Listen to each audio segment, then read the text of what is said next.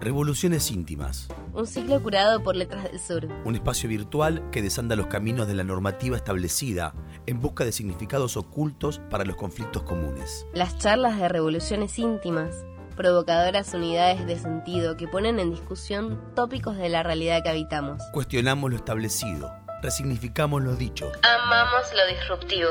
Recuperamos lo propio. Revolucionamos lo íntimo. Conectate a nuestro podcast y sumate a la revolución.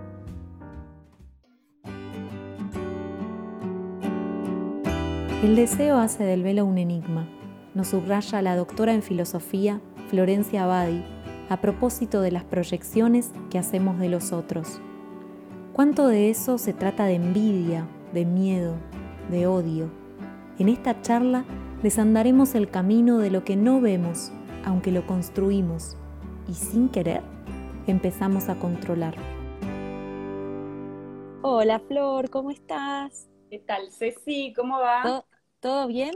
Bien, ¿vos cómo estás? Bien, acá estoy en Mendoza, les contaba recién a todos que me vine para la Feria del Libro. Bueno, Flor, recién hablaba de la masterclass, que tiene un título, como todos los títulos de tus masterclass, enigmatizar, Así. Así estamos, entre el calor, la tecnofobia y el nuevo coso con el que estoy sosteniendo este celular. Que no se sepa. Enigmatizar y controlar el lado oscuro del deseo.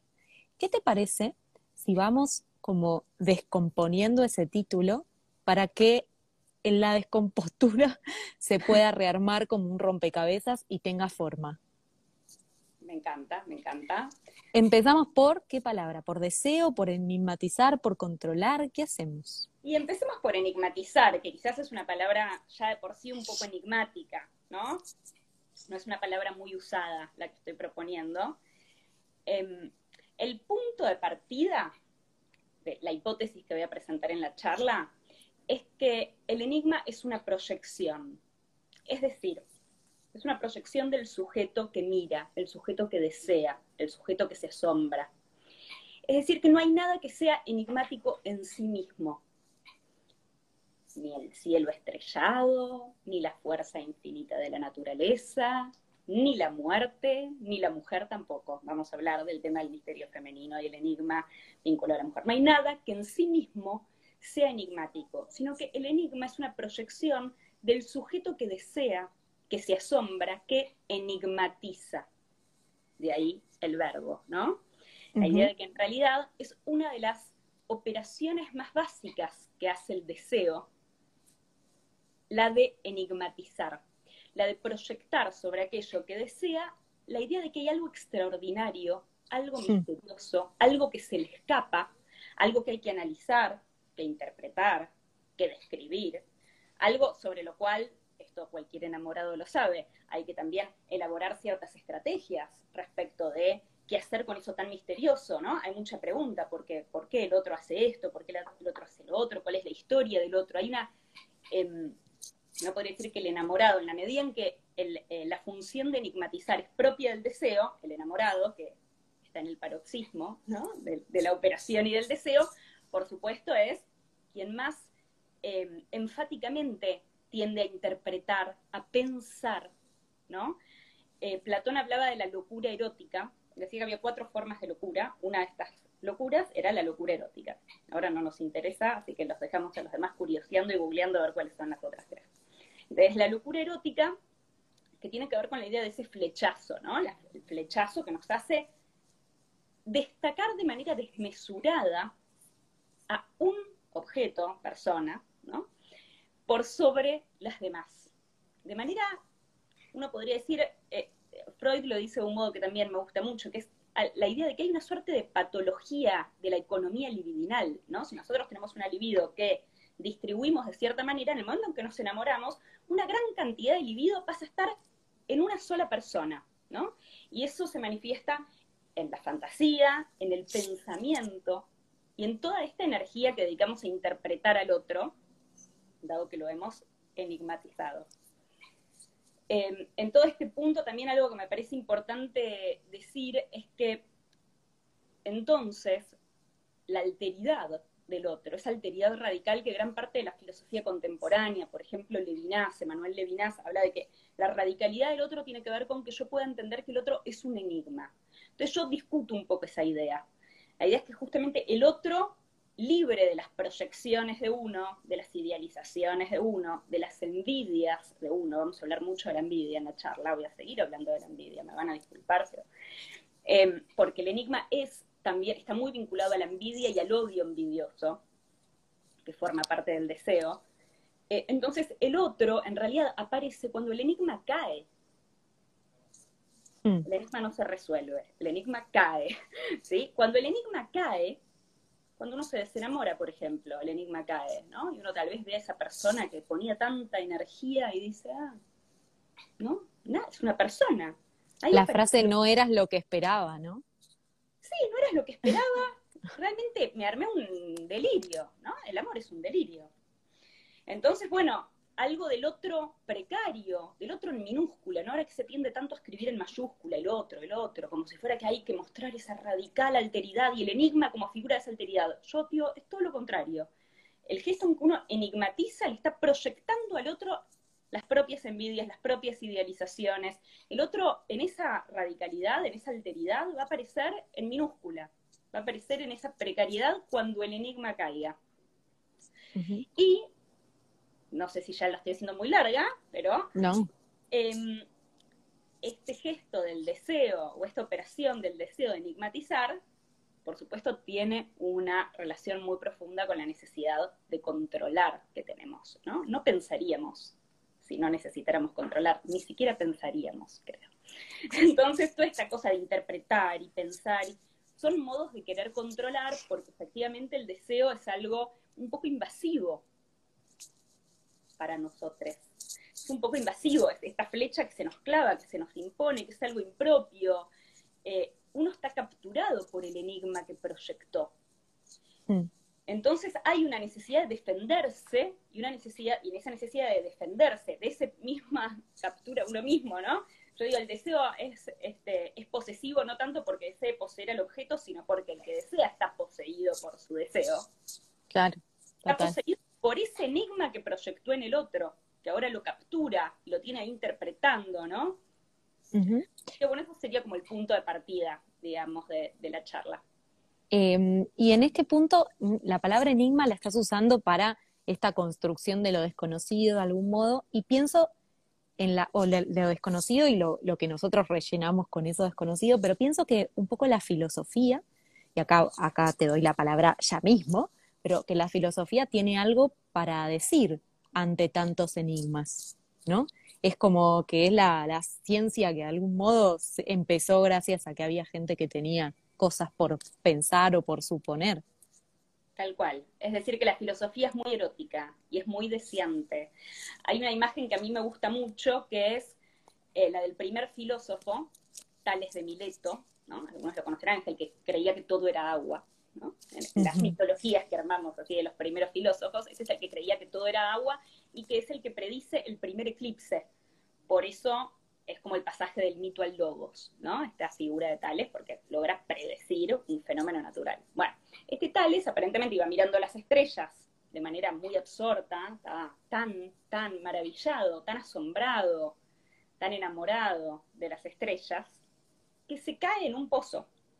Y la sirvienta va y lo saca burlándose y riéndose de él, ¿no? A mí me gusta mucho esta imagen, pues también esta cosa de la filosofía como algo caído, como algo precario, como algo burlado, ¿no? Es eso que no sirve para nada la filosofía, ¿no? Tiene un poco ese lugar de burlada.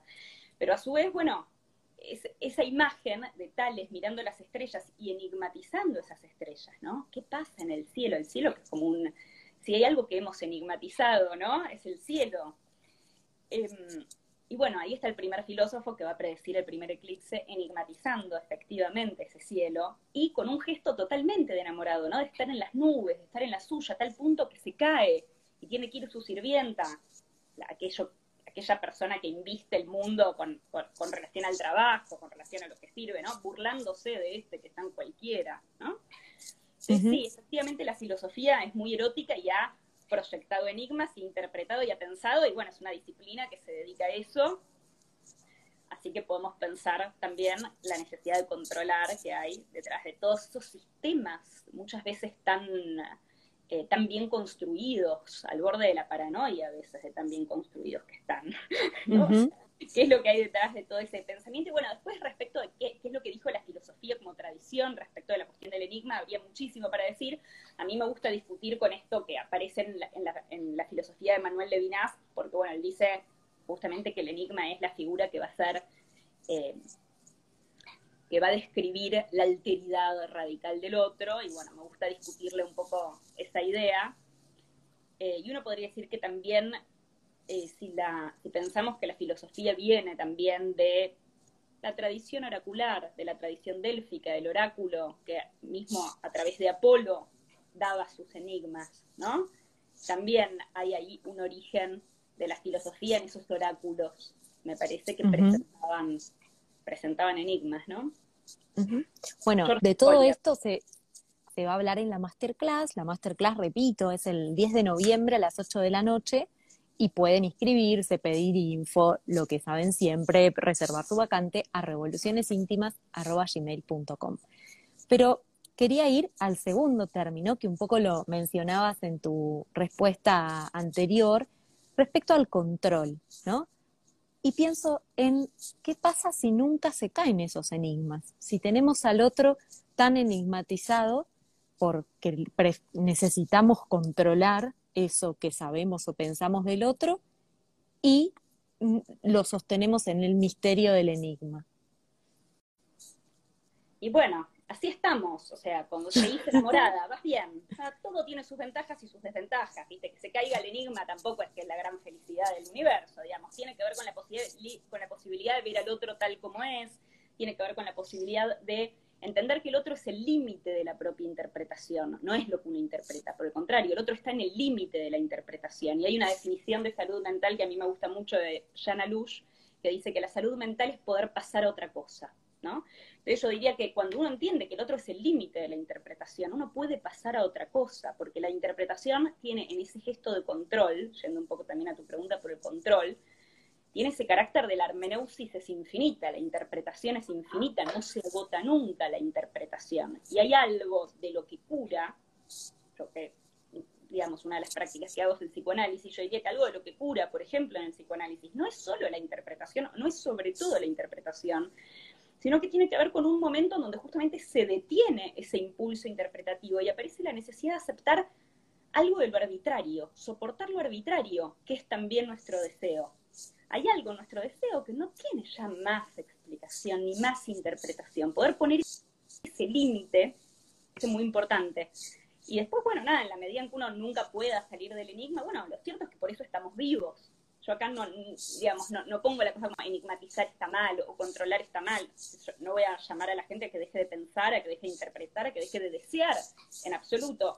Me parece que está bien entender que eso es parte de la lógica del deseo y de las operaciones propias del deseo, que bueno, sí, entre otras cosas, muchas veces nos tienen intentando controlar. O sea, si no fuéramos personas que intentamos aferrarnos a las cosas, dominar las cosas, no seríamos seres humanos, ¿no? Seríamos esa gente que permanentemente logra a cada instante soltar y confiar. Fantástico, pero no somos eso, ¿no? En todo caso, hay algo que uno puede intentar llegar a algo de eso, pero somos en gran medida deseo y un impulso curioso que es muy ambiguo, ¿no? Nosotras ya hemos hablado de la curiosidad, me parece, en alguna otra charla. Sí, por suerte, sí, porque era el que espía, era el espiar y el entrometerse. Cuando diste esa charla, creo que fue a principio de año, mayo. Sí, tal cual, exhibir y espiar, ¿no? La profanación del amor. Me acuerdo tus preguntas, que nos reímos mucho, pero era muy divertido, creo que si mirabas en el colectivo lo que estaba en el... Me encantó todo eso. Bueno, la curiosidad es justamente ese deseo, esa pasión erótica que interpreta, que enigmatiza, ¿no? O sea, la curiosidad juega un rol muy importante en todo esto. Cuando decimos control, y claro, la curiosidad juega un rol muy importante, también controlamos de ese modo, espiando, exhibiendo también, ¿no? Queriendo como provocar al otro, queriendo controlar la reacción que tenemos en el otro. Uh-huh. En fin. Bueno, y somos cuando manual, vos planteás... Sí, totalmente, totalmente. Cuando vos planteás esto del deseo como parte, además, de lo humano, el deseo a veces no está aceptado o no está permitido en ciertas circunstancias, ¿no? Entonces, ¿cuánto de eso, de lo que no nos dejan o de lo que está en el plano de la fantasía, entra acá en el enigma, ¿no? En el enigma de un otro que por ahí no podemos alcanzar. Hemos hablado de las redes, hemos hablado de lo intangible, de el intangible. Me parece que estoy con... A ver, ahí estoy con un problemita de señal, ¿no? Sí, sí, no hay problema. Llega un segundito más tarde, pero llega. Bien. Es muy buena la pregunta. La verdad es que nunca lo pensé desde esa perspectiva, ¿no? Cuando decíamos algo inaccesible, y claro, es especial, ¿no? Lo enigmático está definido por lo inaccesible. Uno cuando enigmatiza vuelve un poco inaccesible eso que tiene al lado. Cuando ya es inaccesible, bueno, es como un poco redundante, ¿no? Es como, sí, claro, es inaccesible lo que está lejos, lo que no podemos alcanzar. Nosotros nos encargamos de volver un poquito inaccesible para nuestra fantasía lo que tenemos al lado, uh-huh, en realidad, con la operación del deseo, ¿no? Y si no, bueno, sí, efectivamente está como muy servido, te diría que está servido en bandeja si lo tenés lejos e inaccesible al otro, el mecanismo de enigmatización. Uh-huh. Eso es algo que, digamos, cuando vinculo el enigma con la envidia, ¿no? El envidioso justamente cree que el otro resolvió el secreto, que tiene la solución del enigma, ¿no? Y hay algo en la envidia siempre en donde el otro se me sustrae, el otro no me da lo que yo quiero, el otro se me cierra, ¿no? El enigma es hermético, es algo que se me quita, algo que otro tiene y a mí no me dieron, la sensación de la envidia, ¿no? A mí no me dieron y otro tiene. Entonces hay algo que me es quitado. Por eso es lo contrario a la gratitud, como muestra Klein, que es sí recibí. Lo que dice el envidioso, yo no recibí. Bueno, el que enigmatiza no recibe la solución. O sea, ahí hay una hostilidad, digamos. El enigma te desafía, te invita a la lucha, te dice acá hay algo que te lo muestro, pero no te lo muestro. Hay algo que te... Entonces, esto en la antigüedad estaba muy claro. Giorgio Colli lo muestra muy bien en el nacimiento de la filosofía. En la antigüedad estaba muy clara la relación entre el enigma y el odio. La idea de que los enigmas de la Esfinge eran un producto de la crueldad de la Esfinge, y que los enigmas de Apolo en el oráculo eran un producto de que Apolo es el dios que hiere de lejos, y hiere a través de esos enigmas. O sea, el enigma, eso, es algo hermético, algo que me cierra, algo que no me quiere dar, algo que me invita a la lucha, es un obstáculo para el sujeto, ¿no? Y bueno, todo eso, claro, también que está tan vinculado al deseo, ¿no? La lucha, la guerra, no voy a volver ya sobre lo mismo porque es así que ya los vengo cansando a todos. Pero bueno, claro, el deseo y la rivalidad, el enigma funda una rivalidad. Y toda esa rivalidad es una rivalidad envidiosa. Es el, esto no se me da, esto no me lo dan, esto no me lo quieren mostrar, ¿no? Total, totalmente. Pienso también en cuántas veces nos pasa con cosas cotidianas y estamos haciendo ese mecanismo casi sin pensarlo, porque ocurre. Es como que no podemos... Aunque intentamos controlar a un otro, no nos podemos controlar a nosotros mismos en ese procedimiento, ¿no? Lo cual me parece tremendo. ¿Qué te parece? Y recién aparte hablaste de los mitos, y sé que mitos es uno de tus temas favoritos.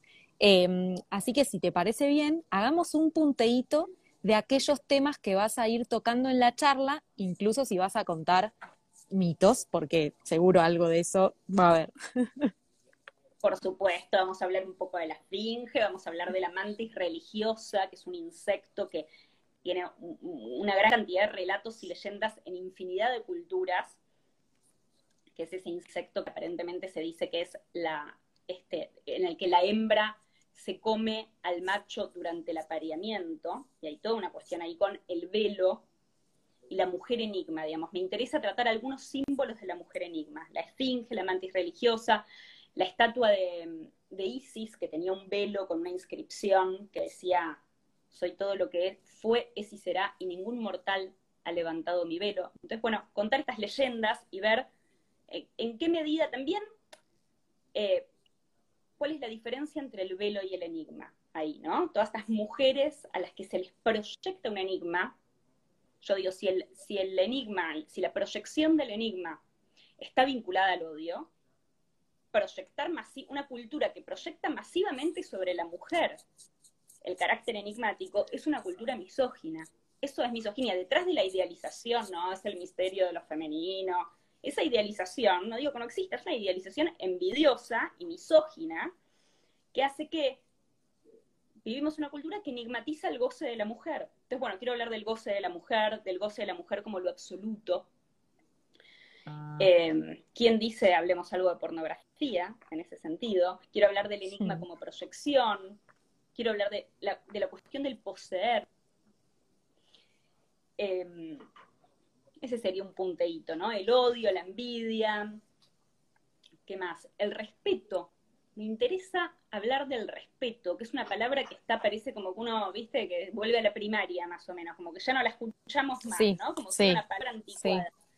Me parece muy importante el respeto, que etimológicamente es lo que se opone a al espectare, justamente al exhibir, al espiar, a todo lo que se muestra, ¿no? El respeto como también lo que se mantiene velado. Por eso también decía la diferencia entre velo y enigma. Yo creo que el deseo hace del velo un enigma.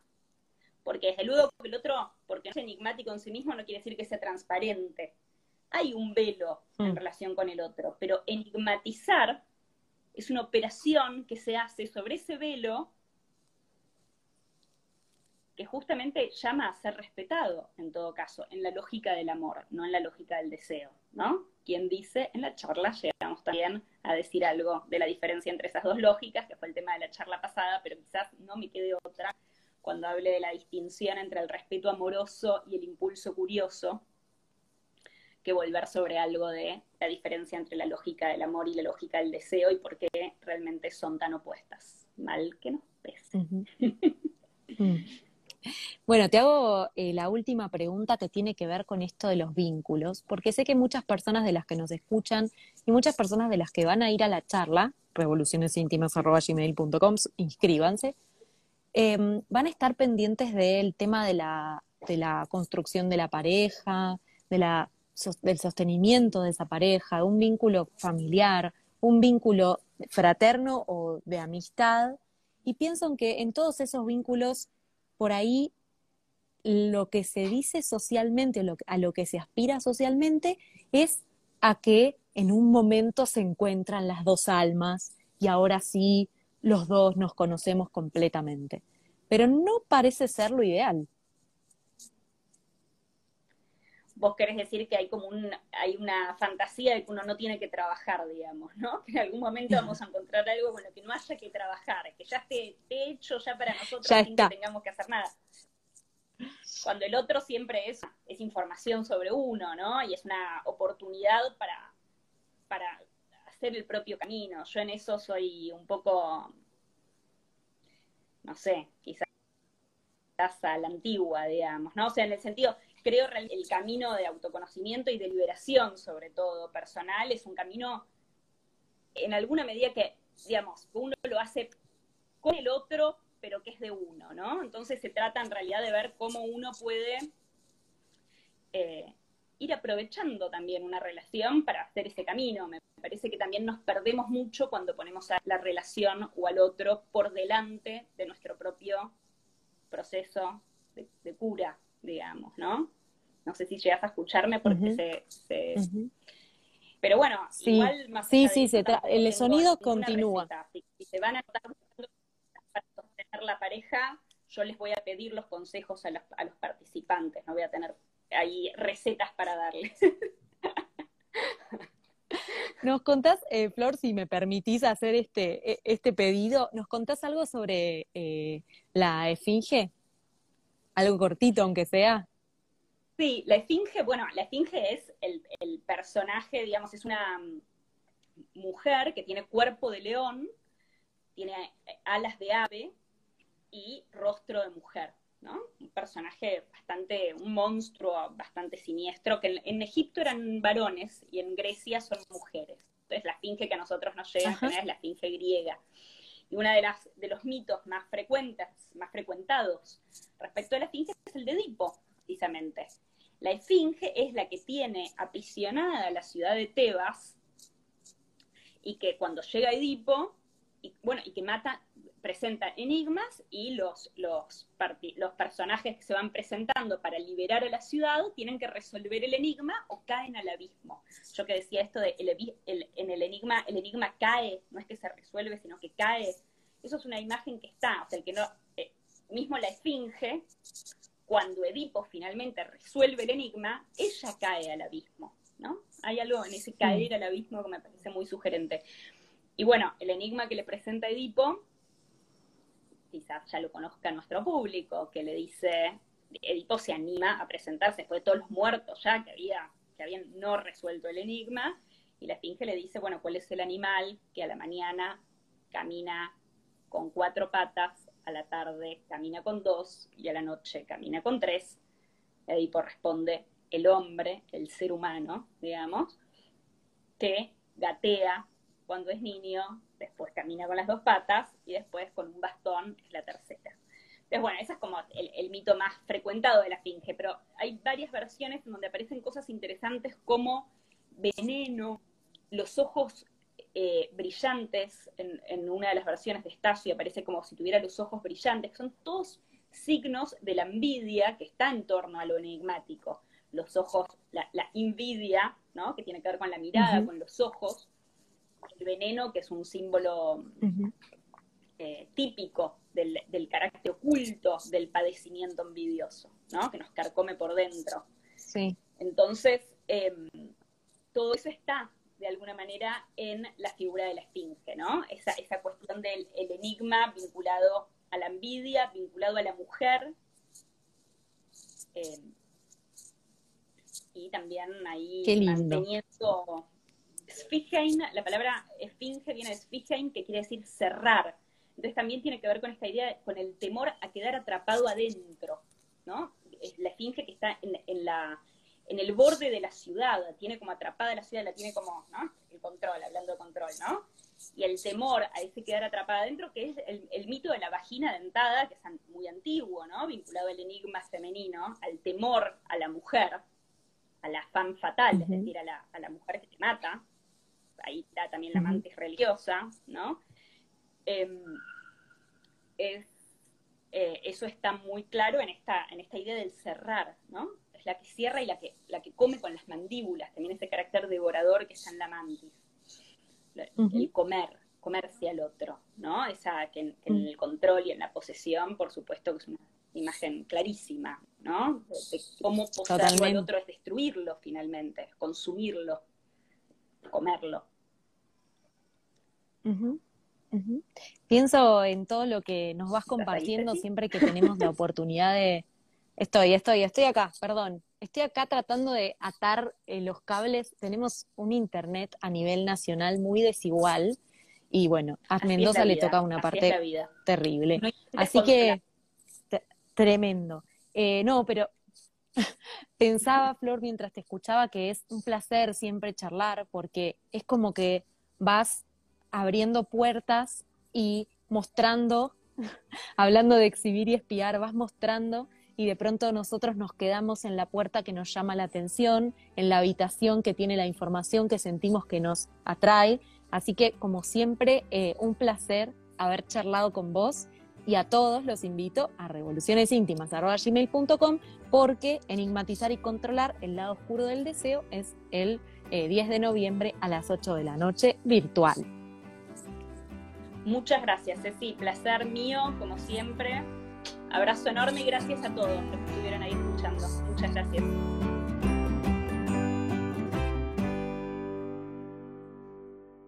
Seguinos en nuestro canal de Spotify, Letras del Sur Editora, y escuchá los episodios de las contratapas de Revoluciones Íntimas. Seguinos en Instagram y Facebook a través de @LDS Editora y mirá nuestras novedades en nuestro sitio www.letrasdelsureditora.com.ar.